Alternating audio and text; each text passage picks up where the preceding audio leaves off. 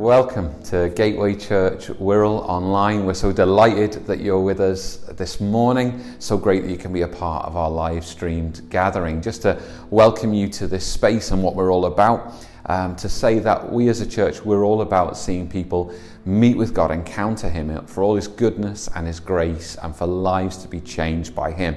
As a church, we want to see a world transformed, made better and better through every life transformed by the grace of God. So our hope and our prayer for you today, meet with Jesus in the things that we're saying, in the things that we're singing, and the way that we're opening up the Word of God, which is alive for us today. We want you to know Jesus, know that He loves you, know that He has a plan for your life.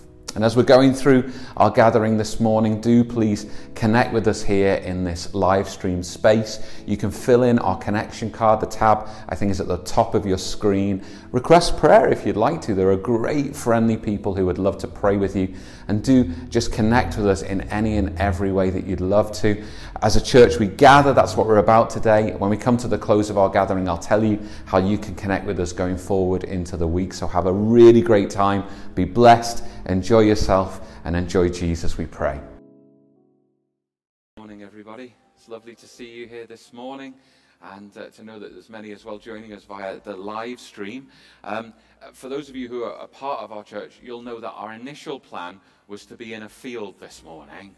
Is anybody glad we're not in a field this morning? Yeah. Um, I was saying to someone before, I'm all right with the kind of rain that comes down from the sky, but the stuff that comes sideways, I don't like that one um, at all. And um, I'm so sorry that we're not able to go and have our fun. Um, if you wish to, afterwards you can picnic in your living room. Uh, put yourself out a blanket, um, turn on a big light and pretend that there is a sun out there somewhere. Um, we will be... Um, you can come in. Um, I don't know. Oh, I think that might be the lift. Um, this, there might be an issue there with the lift. Okay, that's what that normally means. Apologies. Um, if you're on the live stream, you probably don't have a lift in your front room, uh, but here in the building we do, and I think there's a, a siren there for that. Um, would you stand with me, church? Um, we're going to enjoy a, a wonderful time together this morning. I was about to say we're going to reschedule our um, festival in a field, hopefully for the twenty-second of the month. Um, that's our plan. Um, so watch this space and, you know, watch the skies. Um, but hopefully we'll be able to have all of the fun that we had planned. Um, for those of you with families here today, our Gateway Kids team have very quickly rescheduled, and they do have a plan for the children. I think, oh, hello. I think there's going to be some Olympic-themed action um, going on a little later in our gathering. So there'll be a message come up on the screen um, for those who have younger children, and our family room is available downstairs as well for those of you who have tinies, where you can see and hear everything that's going on. Um, would you join with me in prayer? Let's pray together as we begin our time this morning. Lord Jesus Christ, we have been in desperate need of your rescue. Lord Jesus Christ, there may be some of us here this morning and we haven't yet realized that we've needed rescuing from our sin. We haven't yet realized that we've needed making new. But Lord Jesus Christ, you come to each and every one of us today to do that good work. And so, Jesus, this morning we thank you for the cross. We thank you, God, that you have come to seek and to save the lost. And Lord Jesus Christ, we want to be people this morning who are being shaped by this good news, by this gospel. We're wanting to be people, Christians, who are being shaped according to the way of the cross. Lord Jesus, would you help us in these things? Even as we come to sing songs of praise, and God, we're so glad that we, we get to sing them. It's a real precious treasure to us this morning. God, would you shape us with these songs in the way of the gospel? As we come to open up the Bible later on today, we pray, Lord Jesus, would you shape us in the way of the gospel?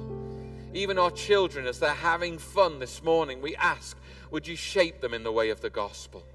God, whether we're here in this building, whether we're in our homes, whether we're catching up on this because of shifts or whatever it may be, Lord Jesus, wherever we are, would you shape us in the way of the gospel? In your name we pray. Amen, amen. It's a great joy, isn't it, today, church, that we can sing a little louder. Is anybody glad to sing a little louder today?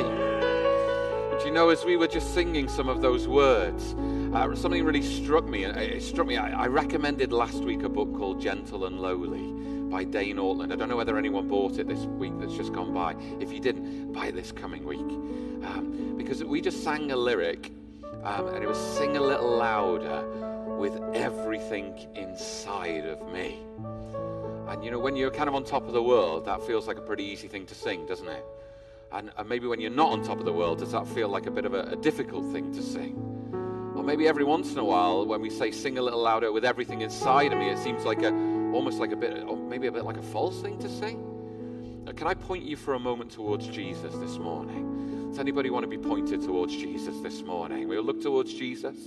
You know, as I've been reading that book that I mentioned, um, it, it, it brought out something that I heard before, but I thought it was so good, and it's the compassion of Jesus. Does anybody know that Jesus is compassionate? And let me just read to you a few of the instances. Uh, in the book I read, this compassion comes in waves over and over again in Christ's ministry, driving him to heal the sick, Matthew fourteen. And he had compassion on them and healed their sick. It drove him to feed the hungry, Matthew fifteen. I have compassion on the crowd because they've been with me now three days and have nothing to eat. It drove him to teach the crowds, Mark six, and he had compassion on them, and he began to teach them many things.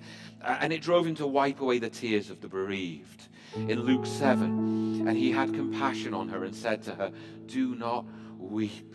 Now, what's brought out in this book wonderfully is that word compassion. It's the same in all of these texts, and it, it actually refers to something that's to do with the bowels or the guts of somebody. In the ancient understanding, compassion was a gut expression. It was within them. And so Jesus isn't solely moved by circumstance or solely moved simply by the person that he's looking upon. You know, maybe a lovely person could elicit more compassion and a, a less lovely one wouldn't. No, this compassion, it's the gut of Christ for the people. It's who he is that pours out. You know, if you were to, to ask Jesus to sing, sing this song, it'd be, you know, maybe have more compassion, Jesus, with everything inside of you. And he could, because he is all compassion. Do you see what I mean? Now, what does that mean for us? What's inside of us? Uh, now, we're not, we're not yet quite like Jesus, although we are being changed, aren't we? From one degree of glory to another. Is anyone thankful for how far Jesus has brought them this far? Yeah? But, but here's the treasure. The Bible teaches me, and it teaches you, that if you are a believer in Jesus, then Christ is in you. And he is the hope of glory, all glory. And so when we sing, sing a little louder with everything inside of me, it's possible that we could be like Jesus, that our gut could overflow with the goodness of Christ. You know, you'll forgive the language. It sounds a bit gross, doesn't it? But you understand what I mean. That just, you know, you know, every time your reflex reaction would be grace and goodness and the singing of hallelujahs and all the glory of God overflowing. Now, this is possible. Why? Because Christ is in you. Christ is in you. So come on, church, just for a moment or two, can I invite you to lift your hearts, lift your hands, lift your voices, and thank your Savior that he is in you. And this is the hope of glory, the hope that we have, although much we don't yet see, it does not disappoint because our hope is in Christ. Everything you face this week, your guts can overflow with the responses of Christ because he is in you. All the challenges you face, you can reflect the way of Christ when you face them because he is in you. All the opportunities for you to share the goodness of Christ, that can flow from you because he is in you, and he is the hope of glory for you. Jesus, we praise you. We praise you this morning. We praise you this morning.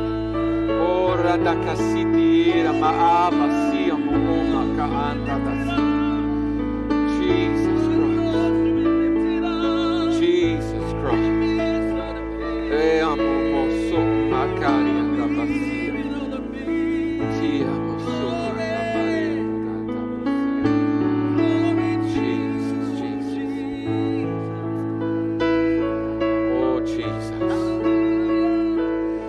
Jesus Christ, I want to pray for my brothers and sisters here this morning and for myself, that by the work of your Spirit, you would cause us to have a remembrance, a realization, and please God, a revelation of this truth, that you, Christ, are in us.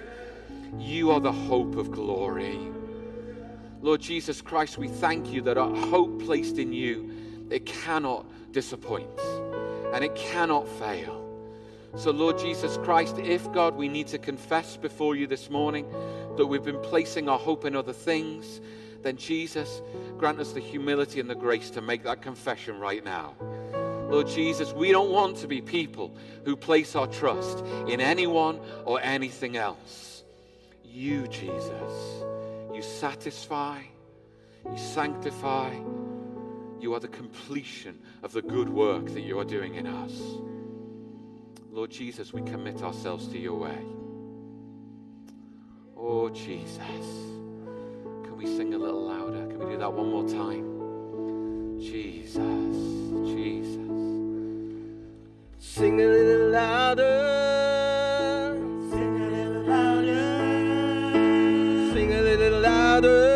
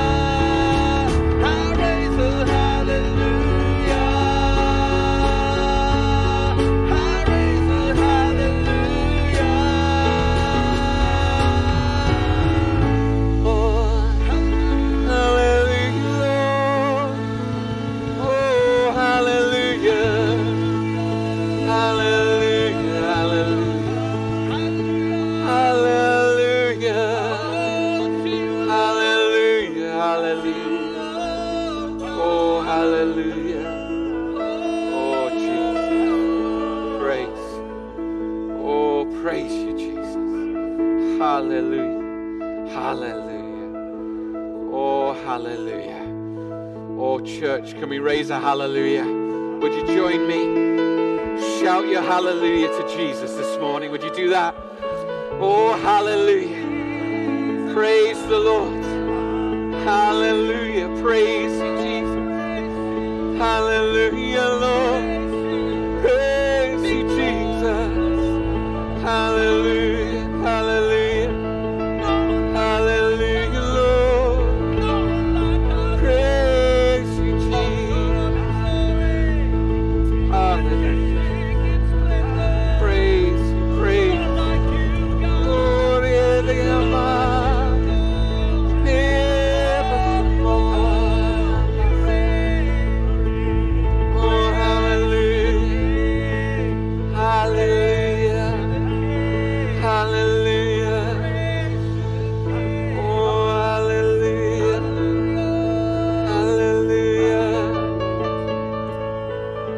Hallelujah. Hallelujah. Hallelujah. Oh, hallelujah. Hallelujah. Here, if you didn't know, to declare your hallelujahs, to lift these things, is, is to praise the Lord. It's to praise the Lord. Oh, he is worthy of our praise, isn't he? It's good to be formed in the way of praise. And what we've been doing this morning is we've been recognizing that we, we praise God because of Jesus. Okay? We praise God because of Jesus. And what we're trying to do is we're trying to think Christianly about our lives, everything we face, and we're trying to, to think about God through the way of Christ. There's no other good way to do it. You know, we sang something else, didn't we? We sang, "Fear has got no hold on me." Now, how, how can we sing that one? How can we sing that one? Well, we have to think Christianly about these things, don't we? Who is, who loves you? Who loves you? Anybody, who loves you? Jesus loves you, okay? And the Bible teaches us that perfect love casts out fear. You know, who loves you perfectly? Jesus loves you perfectly. So look, come on. Everything we sing, we're, we're coming through God, through Jesus, to our Father. Uh, this is why we sing these things. This is where your hallelujah comes from. This is where your hallelujah comes from. It's because of Jesus. It's because of Jesus. You're welcome to take a seat if you'd like to do so.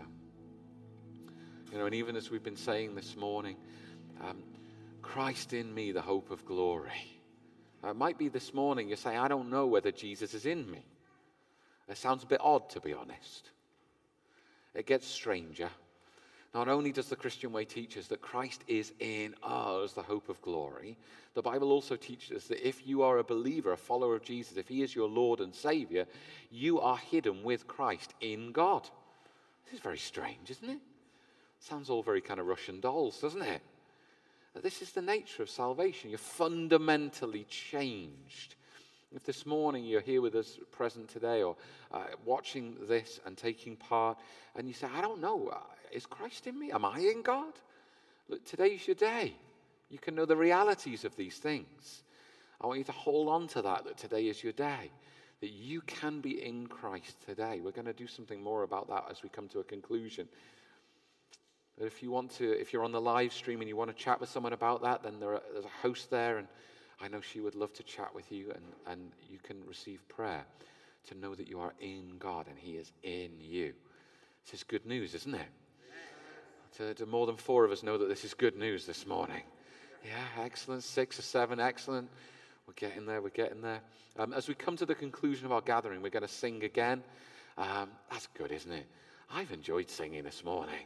I think I enjoyed it more this week than, than last week. I'm getting back in the groove. Anybody else? Getting back in the groove of singing? You sound beautiful this morning, by the way, church.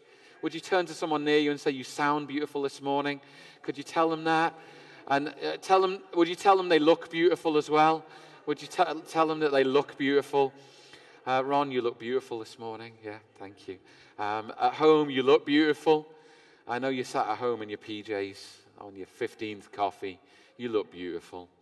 Um, God bless you. Um, I'm so blessed um, with our live stream. Just as I was kind of helping with the hosting first thing, I saw we have ch- we have church holiday makers who are joining us on the live stream. How lovely is that?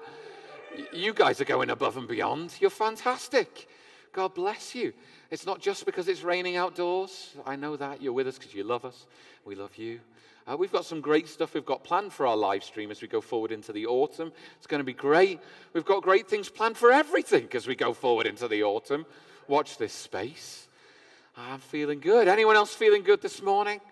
Yeah. Look, even if you're not feeling so good this morning, you're in the right place because Jesus is here. Amen. And he wants to, well, he wants to do something rather wonderful for us. It's not just solely about our feelings, but you know, Jesus cares about your feelings. He has compassion upon you in every regard. His gut is overflowing with goodness for you. Yeah, you're like, will you stop talking about the gut of Jesus, Greg? It's freaking me out. Oh, come on, it's who he is. Jesus is like a stick of Blackpool rock, isn't he? You go anywhere in it, and overflowing is joy and goodness and love and grace. It's probably the only time I'm going to refer to Jesus like a stick of Blackpool Rock.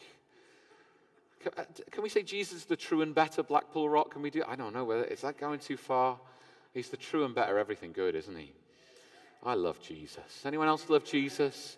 Is anyone else wishing Pastor Greg would open the scriptures and start tucking sense sometime soon? Yeah, okay, a few of you are nodding. You're the honest ones. The rest of you are nodding on the inside.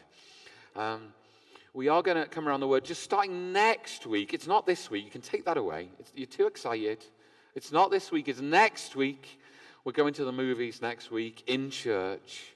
Uh, we've done this a few summers. What we're going to do is we're going to we're going to take a few uh, movies, current movies that are in the cinemas. Anybody remember the cinema? Ah, those halcyon days. Yeah. How much popcorn have you eaten on your couch this past year? Tell the truth. Hot dogs with all the mess on them. Yeah. Microwave nachos. Ugh.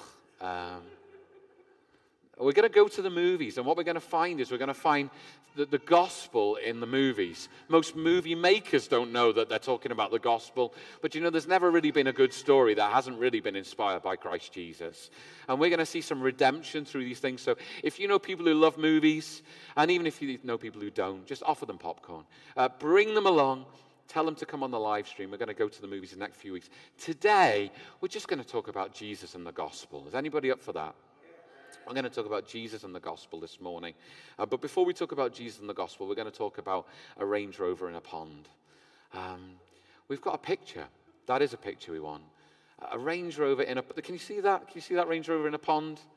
Um, what on earth, you might be thinking, is Pastor Greg going to talk about now? What on earth would motivate somebody to drive a Range Rover through a pond? Let me tell you about this. The man driving that Range Rover was a man named Nathan.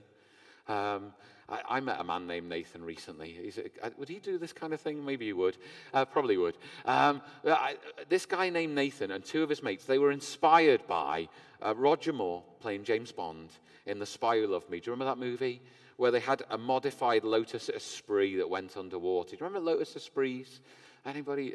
No car people, a few car people. You know what I'm talking about.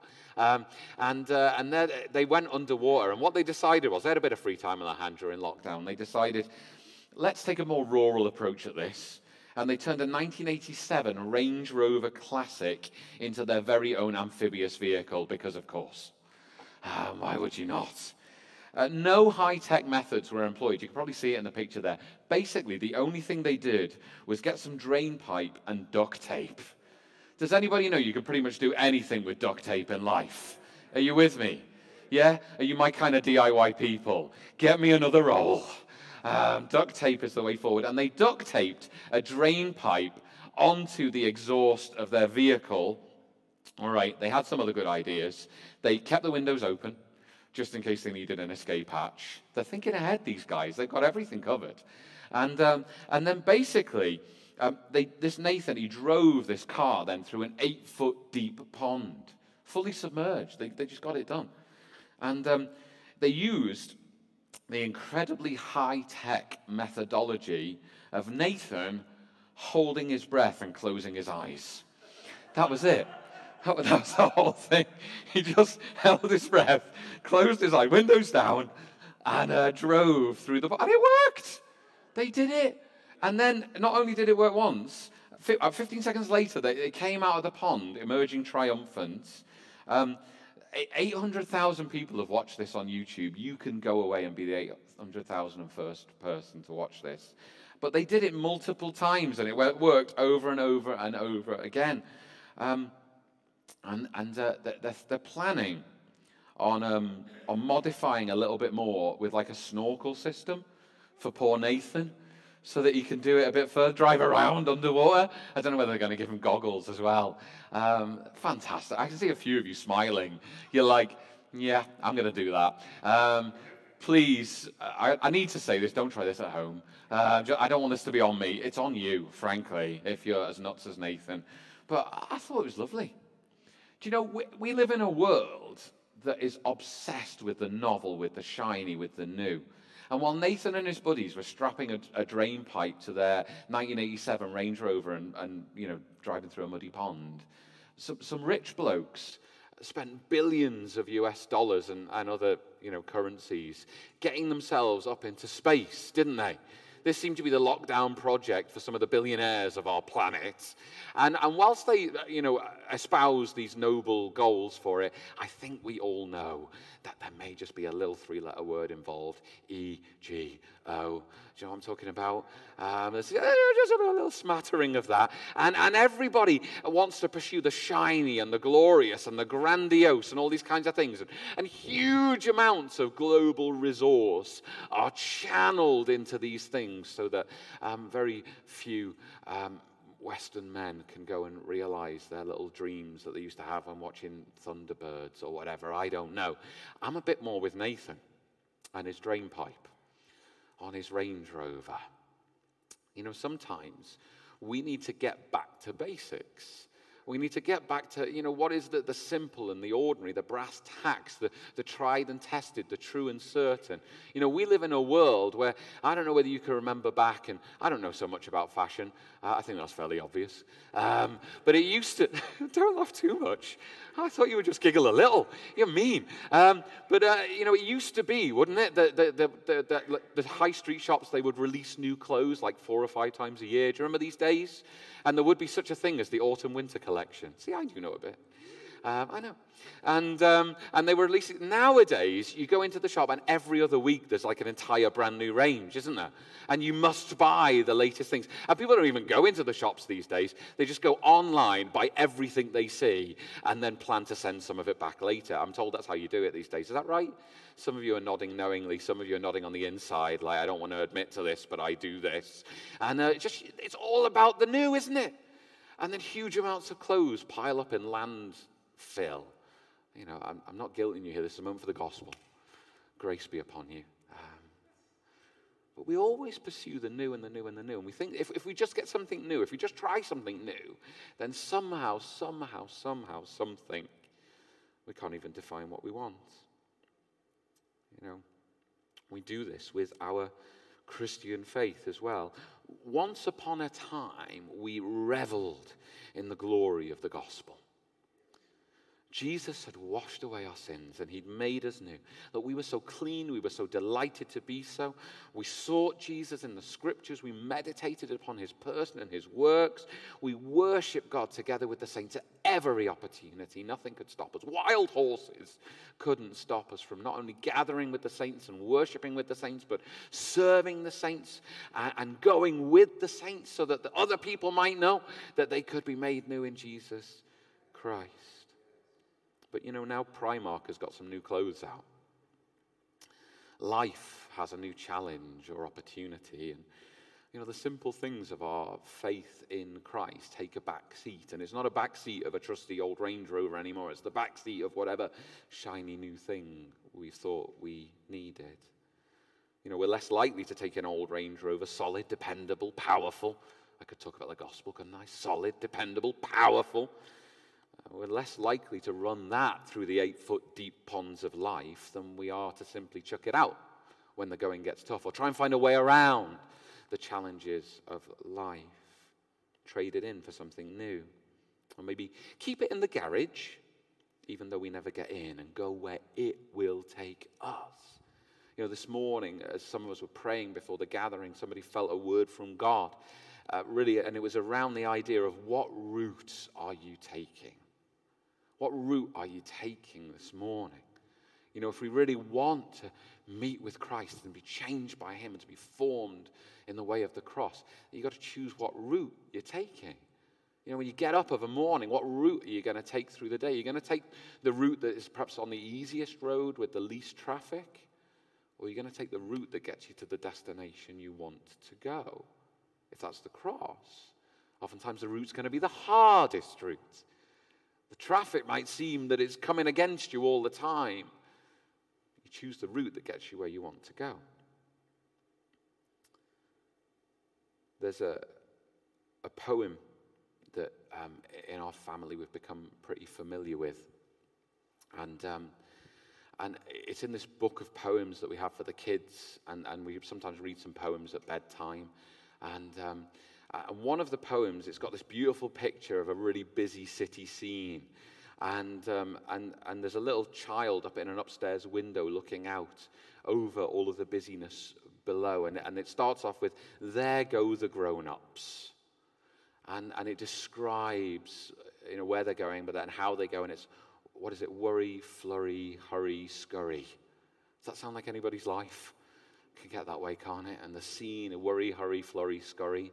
Sounds a bit like that. But the, the culmination of, of the poem is like this. It says, no wonder grown-ups don't grow up anymore. And the little child is having this kind of like incredible moment. No wonder grown-ups don't grow up anymore. It takes a lot of slow to grow. Oof. I, I feel like a little bit of conviction every time I read that poem. Anyone else? No? Right, I'm coming around to your house at bedtime. I'm going to read your poems. You're like, oh, Greg, don't know that. Doesn't even know where we live. Leave us alone. Um, I'm coming.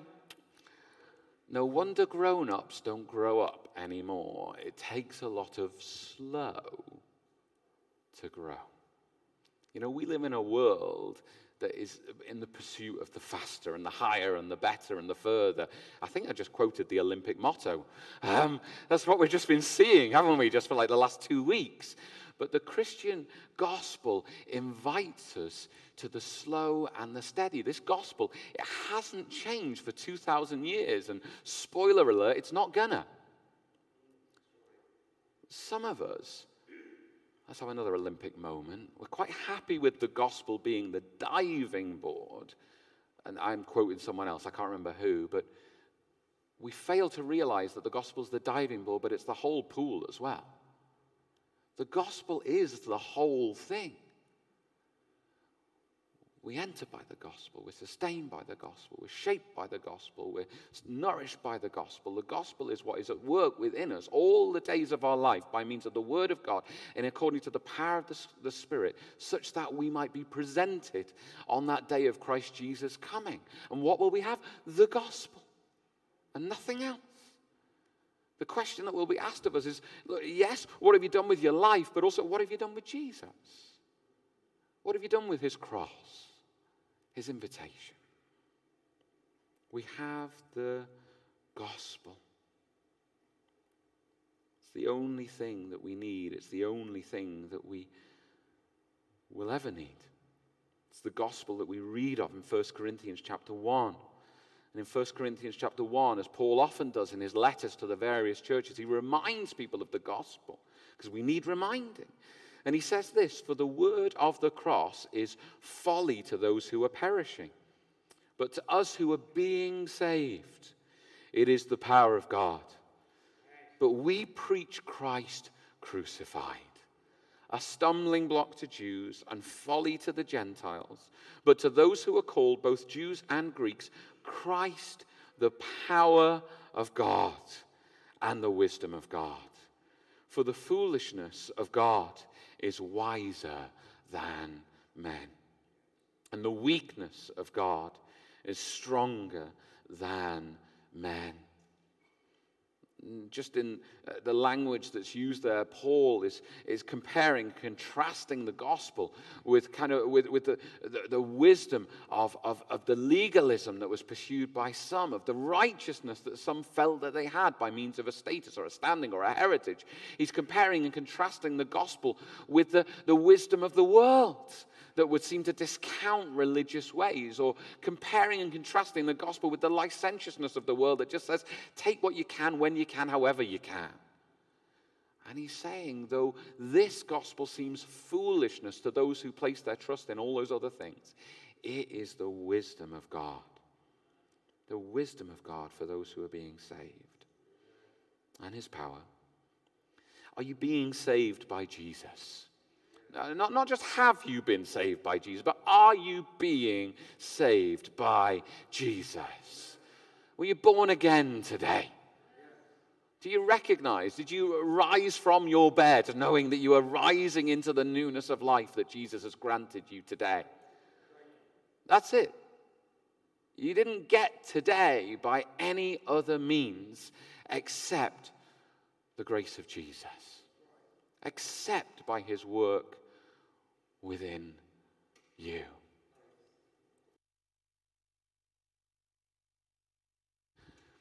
It's just the grace of God just the grace of God.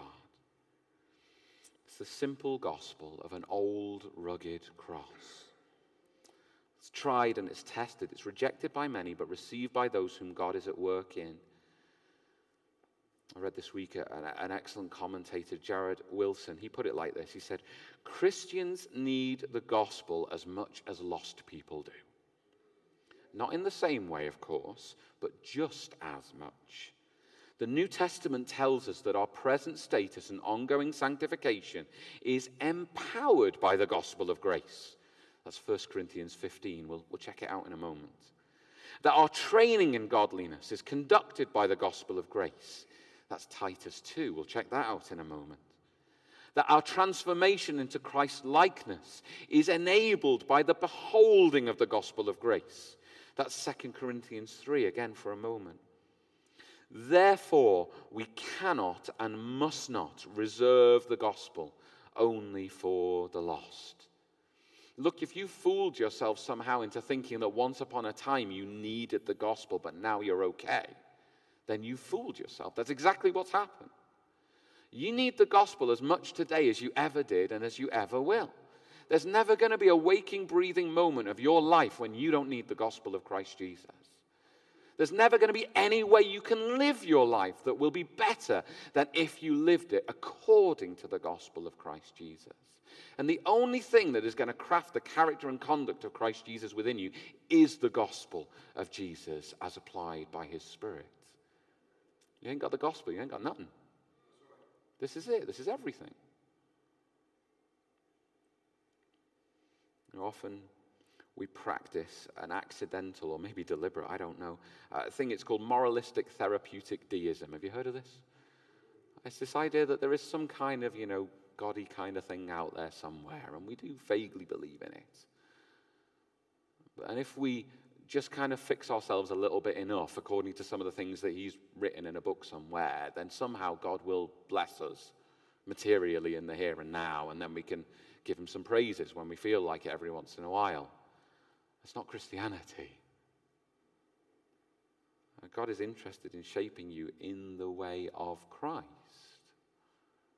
You have never been good enough, you are not good enough, and you will never be good enough. And I know that because neither am I. Not a one of us is. It is only Jesus who makes us good enough. We need him. We need the gospel when we're faced by the challenges of today. Whether we're faced by the challenges of a global pandemic or whether we're faced by the challenges of our own family or our own finances, we need the gospel. We need the gospel. What does the gospel look like? I'm just going to look at a few scriptures briefly and then a story as we come in to conclude today. Oftentimes, many of us, we look at our lives, or maybe we look at the lives of those around us, or maybe we look at our world and we fall into the trap of thinking that what's really needed is for people or maybe ourselves to pull up our socks and try a bit harder. Or maybe what the people around us really need is just a smack upside the head, maybe with a bit of two before, and that'll just fix everything. You know, if only people... Uh, and maybe that's the way you were brought up, I don't know. I should probably say at this point that isn't the way I was brought up. My parents are here and, you know, I don't want you to think wrongly of them. They didn't ever hit any of us with a piece of two before. At most, it was one by one. It was, no, no, no, not really. Just, just sorry, they didn't know, no. No sticks, no hitting. I should, no. I'm digging a hole here, aren't I? Um, no. But, um, you know, sometimes we think that really, you know, people should just, you know, sort themselves out or man up. You know, we were watching a bit of Olympic action the other day, and um, the commentator was kind of struggling with a way to describe how some of the more elite athletes were stretching away from the crowd. And I think what he was trying to aim at was that phrase we sometimes say, this will separate the men from the boys. You know that phrase that we say? And, um, but you can't say that when it's women's athletics, can you? Because um, there, there are neither. And I asked Erin, does anybody ever say this is what will separate the women from the girls? And she said, no, nobody says that. And I was left with the conclusion that it's probably, again, because blokes are a bit ego-driven. Um, I think that's probably true. Look, the fact of the matter is, life is not about being a bit tougher than the next person, or kind of stretching your advantage, or really pulling yourself up by your bootstraps, or you know, having somebody smack you upside the head, or smacking someone else upside the head to fix everything. It just doesn't work. There's a story in the Bible, Numbers chapter twenty, and the people of God are getting pretty close to actually finally entering the land that God had promised them. And there's this moment when um, Moses is kind of, it's kind of like a, you know how the Bible retells everything? Um, and it's because we're a bit daft. I was going to say stupid, but that sounds blunt, doesn't it? I'm stupid, you're daft. And, um, and, and the Bible retells things over and over again. And Moses is supposed to come and speak to a rock, and the water's supposed to come out. But having endured the grumbling, discontent, misery guts, ungrateful, sinful, rebellious nonsense of the people of God over and over and over and over again, he finally snaps and he whacks the rock, doesn't he? And he whacks the rock um, as he's yelling at the people um, and commands the, the, the water to come forth. And, and there's so many interesting things that happen in this story, aren't there? One is that it still comes out. You know, if I was God, and this is another good reason why I'm not God. I don't know what we're up to now, about three hundred forty-seven good reasons why I shouldn't be God, um, at least uh, three hundred forty-seven thousand. If it was me, I'd be like, well, you messed up there, Moses. Come back to me when you've sorted yourself out. I'll take my water elsewhere. But the fact that the water comes out speaks to us something profound about the nature of God and the way he wants to work with his people, doesn't it? Because it's grace. Because in that moment, not only did the people not deserve the gracious provision of God, but Moses didn't either. And you know, the Bible teaches us that until, you know, John the Baptist, at the very least, and certainly Jesus comes on the scene, that nobody had ever been like Moses. He'd seen God face to face and talked with him as a friend. Can you imagine such a thing? It's startling, isn't it?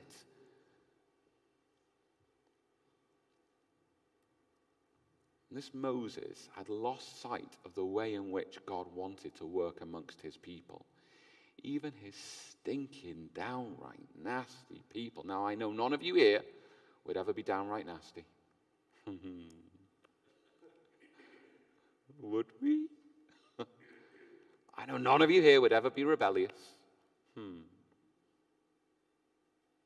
I know that I never get it wrong. Moses misunderstood. And you see, this is a really significant thing, because Moses then couldn't lead the people into the land that they were given, because God was actually wanting to do a work of grace, and Moses hadn't understood that. That's a pretty big deal. Now, I know sometimes we look at the story, and so I know I've looked at it, and I've like, well, he got one thing wrong. Come on, chalk it up against all the other stuff. Does anybody know that's not grace?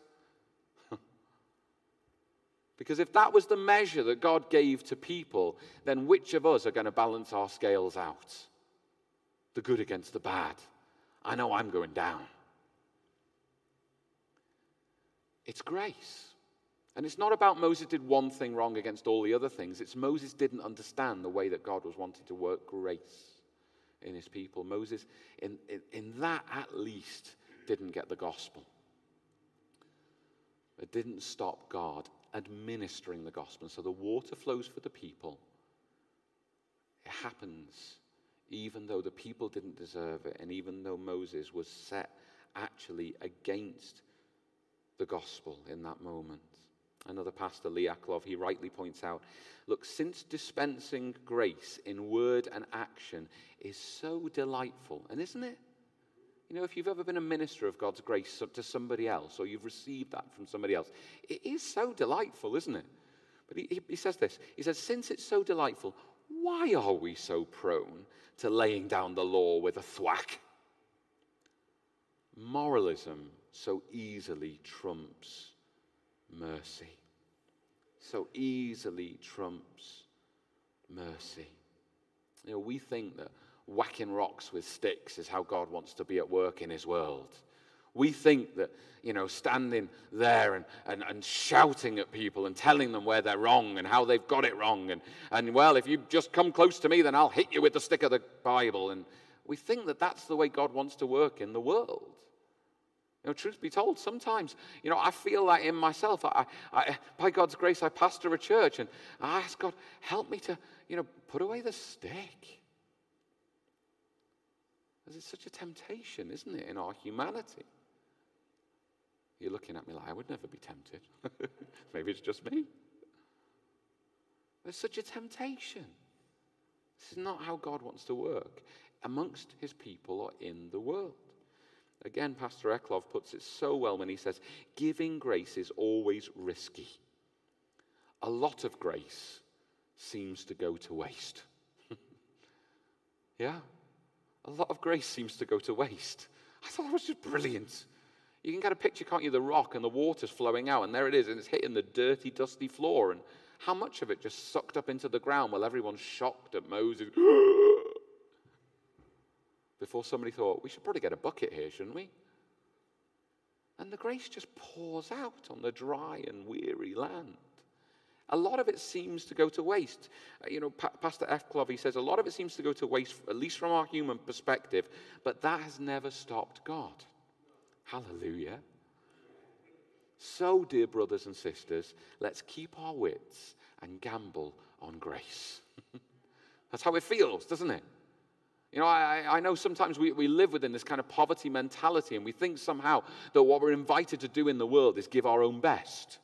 Not so. I mean, honestly, we're probably more rock than Moses, aren't we? All that we're invited to do is to allow the word of God to speak to us and let the water flow. There's a freedom for somebody this morning. You're a rock, and that's good. Don't need to be fancy about this. Let the grace pour out. What else are you going to do with it? Now, very quickly, how does this gospel work in us? We said already there's a few aspects that we want to draw out from the scriptures. In First Corinthians fifteen, we read these words. Now I would remind you, brothers, of the gospel I preached to you, which you received, in which you stand, and by which you are being saved, if you hold fast to the word I preached to you, unless you believed in vain. What are we seeing here?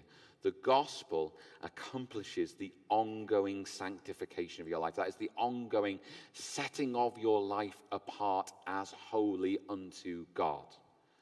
You're fundamentally changed. Your life is not any longer pointed principally toward anybody else or even yourself. Your life is set for God. And this is an ongoing work. So when the Bible there tells us, this is the gospel in which you stand, by which you are being saved. And we need to recognize that there is this ongoing sanctifying work that God is wanting to accomplish through the gospel of grace in our lives.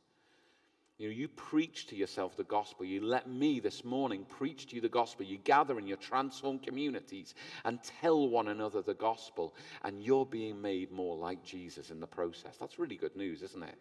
There's power in the gospel. Come on, don't make this don't make this an occasional thing for you. You know, don't just kind of rock up to church once in a while because you felt like your gospel meter has got down crazy low and you need a little top up. You know, we need to be re-evangelized all the time. All the time. You know, we need to be topped up. Look, we know as Pentecostal believers, we need to be being filled with the Holy Spirit. You know, ongoing kind of pouring in, partly because it's flowing out and partly because we're really leaky. We need to be being filled with the Holy Spirit. But I would suggest as well, you need to be being filled with the gospel because you're really leaky. I'm really leaky. And the gospel is just dribbling out of me all the time. And I need to be re-evangelized by the gospel. Because the world's trying to evangelize me with something else that's not good news. Sanctification. Secondly, Titus chapter two and verse eleven says this, for the grace of God has appeared, bringing salvation for all people, training us to renounce ungodliness and worldly passions, and to live self-controlled, upright, and godly lives in the present age. The gospel trains you in godliness. Look, once upon a time you were dead. As you know this, spiritually speaking, you, would, you know, you weren't just like, God, the gospel doesn't take good people and make them better. The gospel takes dead people and brings them to life. The gospel's much better than you think it is.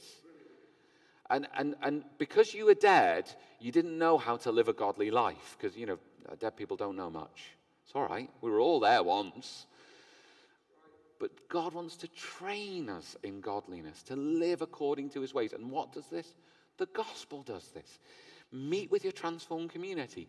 Tell one another about the multifacets of the gospel, because otherwise you're not going to be able to walk in the way of Jesus. If you think you can do this on your own, it's probably because you think the gospel is much smaller than it actually is.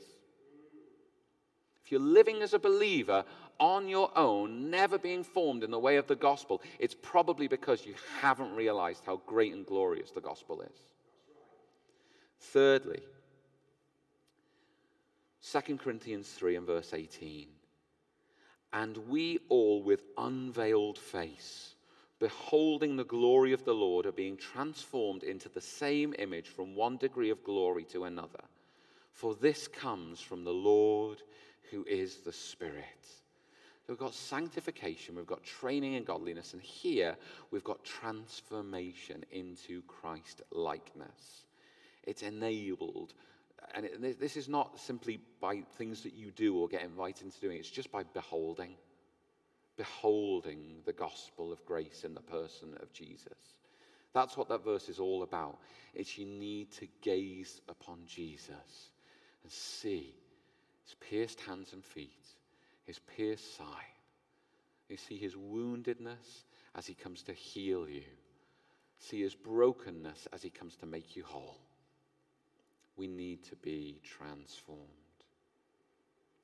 The gospel is not just the diving board, it's the whole pool. Been a couple of miraculous, well, not miraculous, but marvelous um, stories in the Olympics. There's been lots, but a couple that really stood out to me. They're about, you know, persevering in doing the ordinary. I know it's kind of extraordinary. Everyone at the Olympics is a bit extraordinary, but sometimes some really have to keep going, don't they? I might get her name wrong. A lady from the Philippines. I, was, I get a, like a shout out for the Philippines, first ever. Fantastic. Um, is it Heidelin? Heidelin? Heidelin? Heidelin Diaz? Country's first ever Olympic gold medalist. She won the women's... Fi it's, I knew you wouldn't be able to hold back out forever. There's like this, this Filipinas are like, I, I just can't keep it in. Um, fifty-five kilo category for weightlifting at Tokyo. She made it look easy, didn't she? She was phenomenal. Um, but get this, look, this was her fourth Olympics. Four Olympics.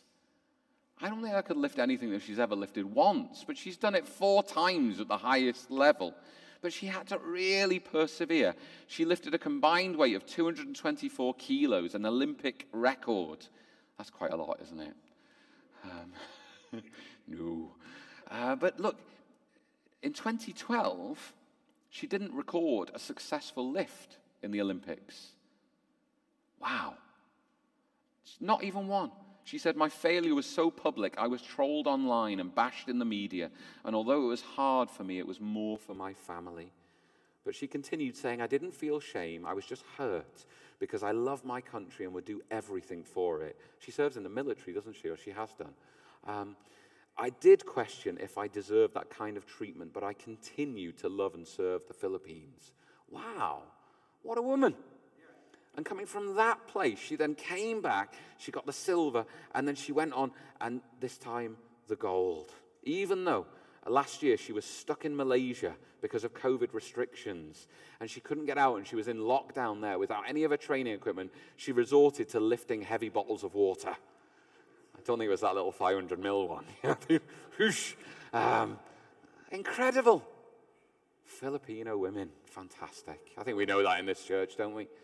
Um, not just Filipino, British women as well. How, how about Holly Bradshaw, pole vaulter? Isn't she incredible? After a decade, when she'd become known as the Nearly Woman of British athletics, she's now a bronze medalist, the first ever British medalist in the pole vault. She said, it's something I've been working for my whole life, and I didn't know if it was ever going to come my way, she said. I was queen of the fourth, fifth, and sixth. That's not bad. Most of us can only dream of such things. But look, she said, but it, I finally did it, and I can't believe it. Nine major global championships she's contested in. twenty-nine years old. She's been flinging herself over those sticks with the big bendy stick. She's got to be nuts, hasn't she? Nine years she's been doing it. She's gone through abuse online, body shaming, and all sorts of things that have plagued her journey, but she kept going, and she flung herself over that stick. She did it. These incredible stories, aren't they? This is people, and they, you know, life gives them nineteen eighty-seven Range Rovers, and they're like, right, I've got some duct tape and a drain pipe. I'm going to do this thing. You know, they're incredible people. Would you stand with me this morning? Look, Christians, this morning, what have we been doing? We've been telling one another the old, old story. This is not nine years of perseverance or four Olympics. This is not a nineteen eighty-seven Range Rover. This is two thousand years of the cross. This is all of human history of the work of Christ in and through our lives. This is the gospel. This is the gospel. Can I invite you, church, just to close your eyes for a moment? What's the gospel to you and for you and in you and through you? Have you tried to journey away from the gospel? Have you thought, yes, once upon a time I needed that, but I'm okay now? Come on. Let's come again to the gospel this morning. Amen. There's not a one of us that doesn't need to be sanctified by the gospel of grace. There's not a one of us that doesn't need to be trained in godliness by the way of the gospel of grace. There's not a one of us that doesn't need to be transformed by beholding the Savior who has brought and wrought for us the gospel of grace. We need Jesus. This morning, as we're led in song to conclude, I'm going to invite you to come again and share in communion. At home, please do get yourself some bread or crackers and some juice or a cup. Here in the building, I'm going to invite you, um, because we still have some level of wanting to respect our our need for, for space and so on. We have the cup here at the front. And as we're led in song this morning, and as you're contemplating the gospel of grace, here's what I want you to do, Christians. I want you to say to yourself, yes, I need the gospel of Christ Jesus. Form me in the gospel of Jesus, please, Spirit of God. And, you know, when you're coming to that place for yourself, then come, take for yourself a cup and, you know, go back to your seat. Eat the bread of life, Christ Jesus, his body broken for you. Drink this morning. The life is in the blood. There is power in the blood of Jesus. And this cup here represents to us that. We want to be people of the gospel. So let's sing as we conclude this morning. Let's take, let's eat, and let's go as people of the gospel, shaped according to the gospel. Let's take the gospel. Let the Spirit of God speak to us, mere rocks, and let the gospel pour out of us this morning.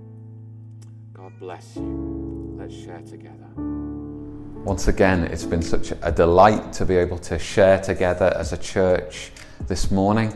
And uh, we know uh, that taking what God has been doing in our lives, we can go and have wonderful weeks with him. Just to um, invite you um, to journey together with one another as we go through the week. We as a church, we don't just gather, but we get going into what God has for us together. And we have these things called transform communities.